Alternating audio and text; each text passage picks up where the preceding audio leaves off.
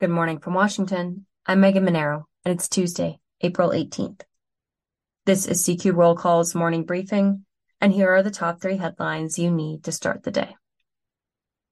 Lawmakers return to Washington this week with the debt limit top of mind. House Speaker Kevin McCarthy and Senate Minority Leader Mitch McConnell are pressing President Joe Biden and congressional Democrats to hash out a deal to raise the country's statutory borrowing limit. But Senate Majority Leader Chuck Schumer accuses McCarthy of holding the debt limit hostage and driving the country toward default. Biden has repeatedly said he will not negotiate spending cuts with Republicans in exchange for raising the debt ceiling. Next, the House could vote today to override the president's veto of a measure that would overturn Biden's rule defining waters of the U.S. The joint resolution would do away with the EPA rule that expanded the number of bodies of water that are protected under the Clean Water Act. The vote is unlikely to reach the two thirds majority needed to override the veto.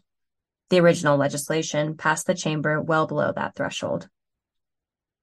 And finally, the Supreme Court hears arguments today in a case that could expand religious protections for workers.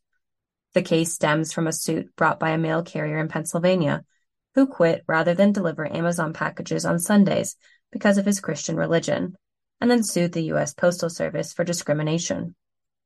House and Senate Republican members have written to the court in favor of a ruling that would strengthen religious protections in the workplace. Check CQ.com throughout the day for developing policy news. For all of us in the CQ Roll Call newsroom, I'm Meg Mineiro. Thanks for listening.